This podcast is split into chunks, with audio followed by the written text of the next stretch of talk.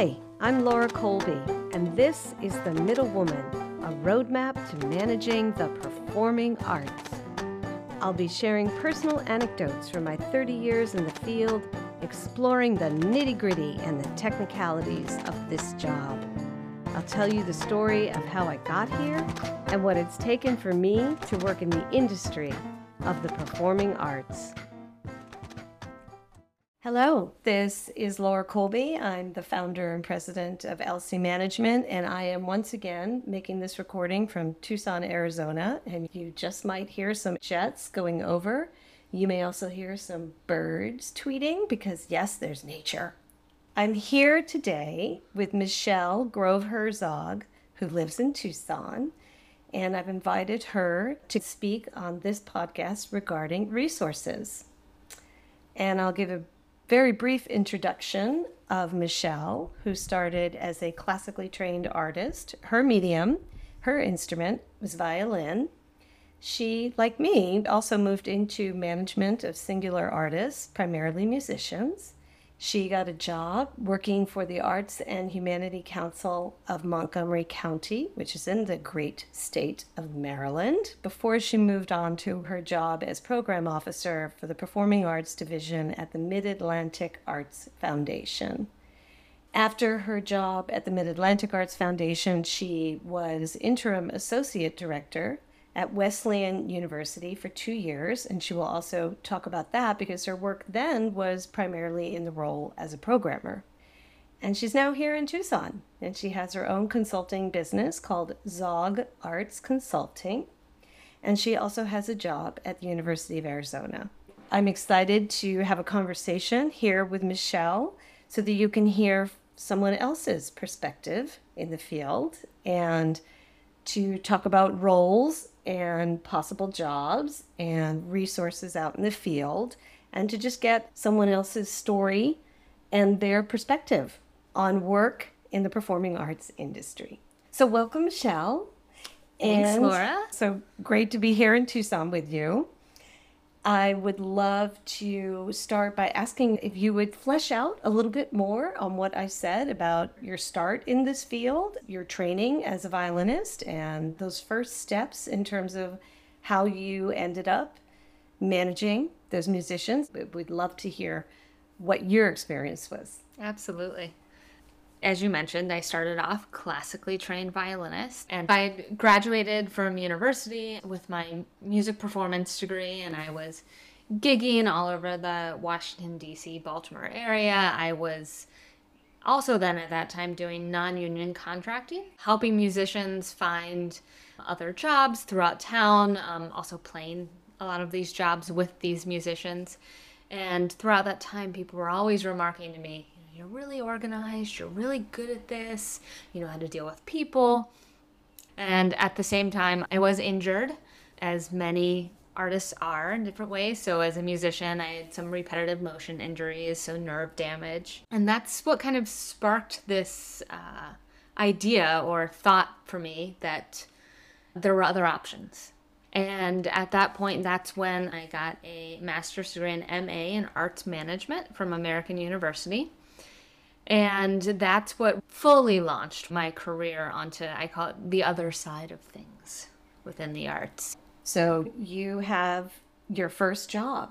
You got hired as an employee, right? Yes. So that was a huge break from handling singular musicians. Now you get a job with the county, and you are a full-time salaried employee in the field of the performing arts. I mean, even jumping back a little bit, so I'm doing this MA in arts management, and as many of these programs do, there were networking events or receptions or speakers that would come in, and the speaker had been Teresa Cameron, who at that time was the CEO for the Arts and Humanities Council of Montgomery County in Maryland. And I was just really intrigued by what she talked about the role of a local arts agency, which at that point had very little understanding of what a local arts agency was, what a service organization was.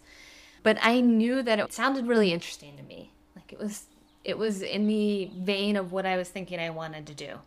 So I went up and I spoke with her afterwards. And at that point, she essentially offered me a job on the spot. and I was still in school, and she basically said, you know, I really enjoyed our conversation and I need someone to come in and help. And I think at that point it was advocacy work. And so this is one of the ways that I sometimes date myself. But one of the things I did, it was budget season at the state level, and I was sending faxes to elected representatives as part of the advocacy campaign that year. I was part-time then while I finished school, and once I finished school, they brought me on full-time. And I came in essentially as the grants manager, and then the woman, Fran Abrams, who was a great, great mentor for me, who had been running that program, the grants program, then retired. So and let's pause for a second and talk about grants program. And what on earth is a grants program? Because many of our service organizations have grants programs. And in shorthand, they are giving away money. It's typically when you see a grants program listed on a service organization's website, that's where, that's where the money is. So what kind of grants were you handling for the county? And do you remember, for example, what was the annual grant amount distribution that this council was putting out to the good people of the county of Montgomery? In Montgomery County, we were working with, that time, around $4 million. A grants program gives away money. And a big piece of that is it's money that does not have to be repaid. So it's not a loan. It's money that you're being given often for a very specific purpose that does not have to be repaid. In this case, we're talking about a local arts agency focused on the arts. So all of these grants were to both arts organizations or individual artists. At this time, and this was 2006-ish, the idea of especially a local arts agency giving funds to an individual artist was, it was progressive. There were actually three types of grants. They were general operating support grants, which I always say is, that's what we want. These general operating support grants are funds for whatever you need them for. So general operating. We were also giving away program grants, and these were typically to smaller organizations. And so program grants are given for a specific purpose.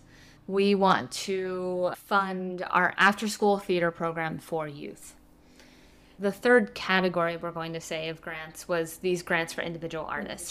The individual artist grants, and we will spend time talking about this in a historic context because, of course, the National Endowment for the Arts had stopped giving out artist direct grants. Your point that the council was doing that is huge and very important to the local artists of the county. Absolutely. And one of the things that really distinguished these more so than them just being for individual artists is that they were this kind of hybrid of a program or project grant. I often use those terms more or less interchangeably, but also general operating support. And what I mean by that is that the artist had to propose a specific project within their grant proposal, but they could use the funds for whatever they wanted. And my example that I would always give at that time was, if you need funding for a babysitter for your children so that you can do the actual work, you can pay for that with your grant. We're talking about grants to artists being rare. That was incredibly rare. Yeah, still is. Still is. You went from a county organization to the Mid-Atlantic Arts Foundation, which represents the states from New York all the way down to the Virginias. And that's a much larger service organization that receives a lot of money from the National Endowment, quite specifically, for redistribution out to the states within the Mid-Atlantic regions. How did your job change from the work you were doing for the county versus when you went to Mid-Atlantic? So when I was working with the county, the director I'd been working with retired, and kind of as a career track story here, I always say it was right place, right time, right aptitude, in that I was given this great opportunity to run a program. The six regional arts organizations in the U.S. were all founded in the mid-'70s around the idea of supporting touring of artists between the states. That thread still carries through in all of the regional arts organizations to varying extents today. because the regional arts organizations were founded around this idea of touring work, sharing work, distribution of work, my role changed in that I was much more focused. And so as the Performing Arts Program Officer, my portfolio, and frankly the portfolio of the entire organization, was focused on this idea of distribution of primarily performing arts. And so this job, it really built upon the work that I'd done at a local arts agency, but also expanded my knowledge, my job that I was exposed to, and gained skills within the performing arts touring world specifically. The idea of touring, the idea of curation, of programming was an area where I really had a chance to expand my skills and experience. Part of your new job was that you were able to see more work. Absolutely. Because my experience of meeting the grants person from the Mid-Atlantic Foundation was when I was traveling at all the regional booking conferences, and the person in your role was almost always there, and they were seeing work along with me that was either curated by the conference or was being presented locally in a festival or at a performing arts center. And I'm sure you had the same experience I did, which is with every single show that we see in a theater, something shifts in us. We have an experience that sometimes can be cathartic and life-changing, and it's all part of our professional development as arts workers in the field, seeing new work, work we might never have been exposed to for whatever reason, to have access to that work and see it. I have always found that to be a complete game changer. Absolutely. And that also was a new piece for me in that, you know, as an artist myself and working within the arts, I was, of course, often exposing myself to different performances or different shows, gallery shows and everything else. But because my role was focused on performing arts touring, part of my job was to be out, seeing work and meeting the people that were facilitating this work happening from all sides. And that's the artists, but it's also the agents and managers and the presenters as well.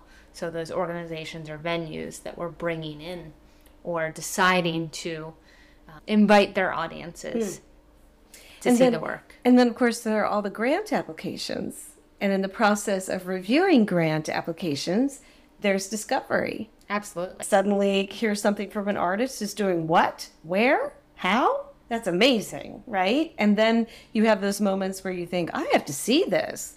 So then from the Mid-Atlantic, you took this position as interim associate director at Wesleyan University. And for our listeners, what does that interim part indicate?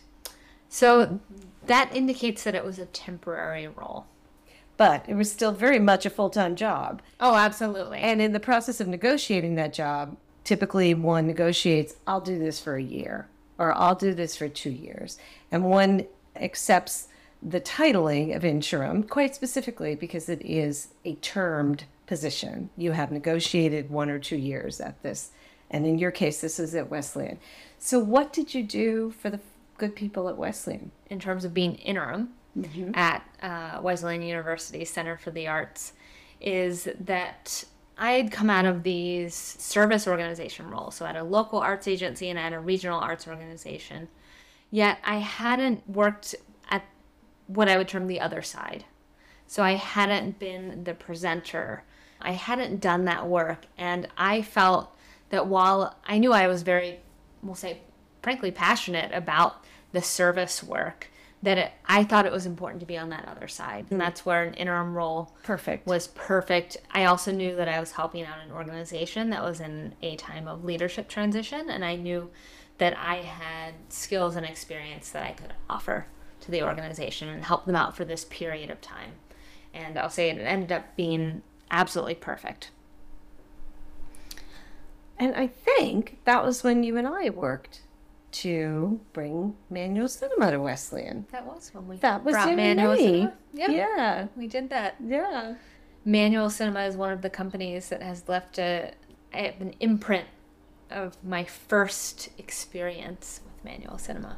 It's so fantastic. And this is the first time that I've mentioned Manual Cinema on the podcast, and they are the people behind the music that you hear at the start and at the end of the podcast. And Manual Cinema is a collective of 5 artistic directors who have a multimedia company called Manual Cinema in Chicago, and they're comprised of 2 composer musicians, 2 physical theater puppeteers, and 1, what I like to say, wonky English major graphic artist guy. And it's 3 men and 2 women. The company is 12 years old at this point, but Michelle and I worked to bring Manual Cinema's work to Wesleyan.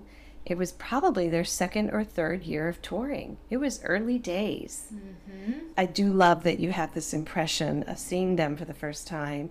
And this goes back to the last episode I talked about in terms of skill. When something hits you, when something resonates with you, when you see something that makes you go, oh, hold on, wait a minute. What is this? And that's been happening for both of us from Manual Cinema ever since they've entered our lives. Yes, really a pleasure. And now you're on a campus, so you are intersecting with students on a daily basis. What was your experience then, and how does that connect to where you are today? So I think that was the unexpected piece of that role for me. Going into that role, I more or less knew what to expect on the presenting, programming, community engagement side of things for that job, even overseeing the various staff at the center. However, the work with students was what surprised me. And I don't know why I didn't think about this going into the role, but I hadn't thought about how I would interact with students. And to me, the biggest piece was working with students as interns. And one of my takeaways from that time, especially when I reflect back now, is how much I enjoyed working with students and introducing them to this world of arts administration, arts management, cultural management. It's so fantastic. That's great. And just to clarify, they interned at the Performing Arts Center. They got to see and participate and watch and observe how an artist was presented, what happened beforehand, what it took to get them there, what happened once they arrived, and then what happened afterward. One of my memories of working with students is introducing them to the idea of grant writing and how you procure the funds for these engagements, and also introducing them to the idea of budgeting for one of these engagements and how surprising that often is to anyone who hasn't interacted with or seen the budget for one of these engagements, to realize how few of the costs are covered by ticket sales. Yeah. And so this ties into the last podcast episode about skills and the little I said about budgeting. And so what Michelle just touched on is the project budget for each of those touring companies that would come in and what those expenses and income were for every single one of the engagements that she presented. And on the artist side, the artist has their own project budget for them. What is it costing them on income and expenses to go to Wesleyan? And I remember that engagement for Manual Cinema was supported, I'm pretty sure, by a New England Foundation for the Arts, what used to be called their Expeditions Grant. Mm-hmm. And again, this is where New England Foundation for the Arts, which we refer to as NEFA, they're one of the 6 regional service organizations that Michelle mentioned earlier. One of their programs is touring of artists. And so Michelle and I worked together in collaboration with other New England venues to secure grant funding that went directly to Wesleyan to support this engagement to present Manual Cinema. And that was key. That was huge for Manual Cinema. It was the first time their name, their company, was put in front of a grant panel at NEFA. And this was great for the New England venues because this was the first time for them to present the company, and they had support. And all of that adds up to making things actually happen. the expeditions program has to be a minimum number of other venues or other presenters within the region who are also bringing in this same company. And so it's also building a network and building connections among those presenters. Yes, and one of the other criteria is, of course, all the ancillary activity around just the performance. So there has to be workshops for students, public lectures, post-performance Q&A, some kind of community engagement aspect in addition to the live performance. Mm-hmm. They're really critical to the process of exposing audiences to work that they might not otherwise see. And now here you are in Tucson, Arizona. And if you would please talk about the work you're doing for the University of Arizona and the Arts Administration program here. Absolutely. So here at the University of Arizona in sunny, blue sky, beautiful, perfect temperature, Tucson, Arizona. I'll say. Just noting, we're at that perfect time of year. I oversee the Arts Administration program at the University of Arizona, which at this time is an undergraduate minor with some graduate options as well.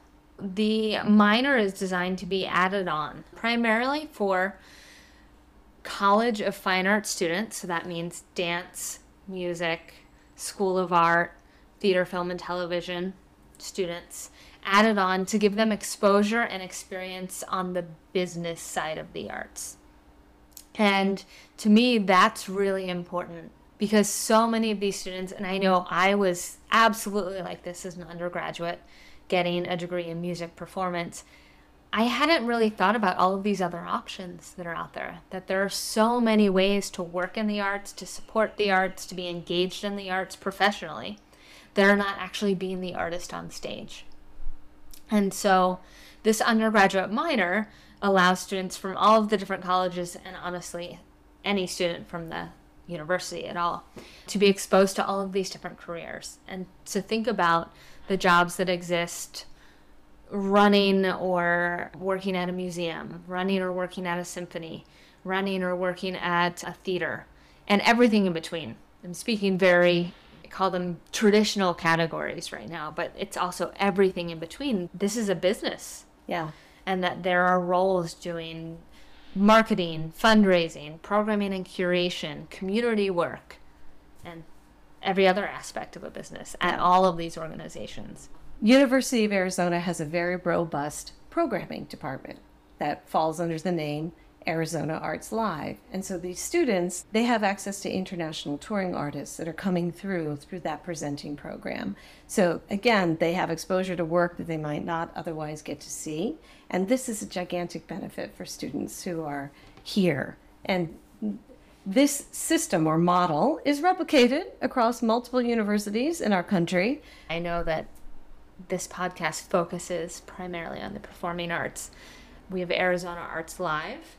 And then we also have the University of Arizona Museum of Art, which is known as UAMA, and also the Center for Creative Photography. Well, part of why I'm here is because Arizona Arts Live is presenting Manual Cinema's Frankenstein tonight. I don't tour with my companies as a staff person. I get to go on my tour dates basically based on my availability, but also when it's a very important engagement for me. And I have a long-time relationship with the programmer for Arizona Arts Live, Chad Herzog, who is Michelle's partner. Scary double arts couple. So aside from your work for the university, you have your own company that's called Zogg Arts Consulting. And I'd love to know what services you are offering as a consultant. When you hear the word consultant, I immediately think, oh, they get to do what they want to do. They get to choose their clients. So how does that work? I mean, ultimately, that is somewhat true. Right. In that you get to choose the work that you wish to take on. Yes. I always had an entrepreneurial spirit. And I also always knew that I liked working for myself and that I could manage working for myself. Upon concluding my time at Wesleyan University as interim, I knew that that's what I wanted to do next. It felt like it was the right time to make that leap. And I'm really excited to say I've just passed 5 years. Congratulations. Which is great. I like to say that I do field forward work, and this intertwines really nicely with my work at the university. And I feel that while the work is different, it is very much ultimately reaching towards the same goals, which is a stronger arts sector. As we've talked about, my work at the university, helping to train and mentor students or our next generation of arts workers. Within my consulting work, I also am helping to train, assist arts workers and the field in moving forward and doing better work. And that's realized through a few different areas. I still work in grant making, which is, from whence I came. But so that is developing grant making programs and doing program evaluations or evaluations of those grant making programs. And what that means is gathering data, looking at these programs and providing feedback on how well they're working and how they might work. I also do professional development work, meaning bringing groups of people together to learn or to help facilitate their learning in various areas.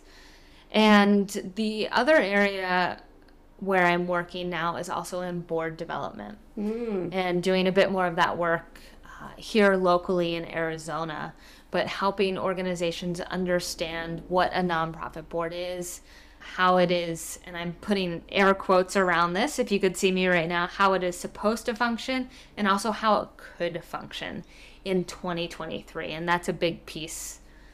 How should a nonprofit board function in 2023. I think of all my work as falling under this field forward work and the idea of how do we make this field stronger moving forward. Yes. That's not by doing things exactly the same way that we have always done them.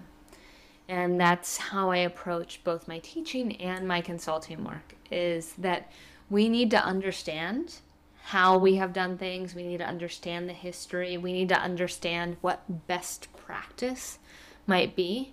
But just because it's best practice doesn't mean it's the way we should move forward. Right. It's important to understand what proper structures are, what that best practice, what the history is, and to learn that, and then to be able to improvise and think forward from there.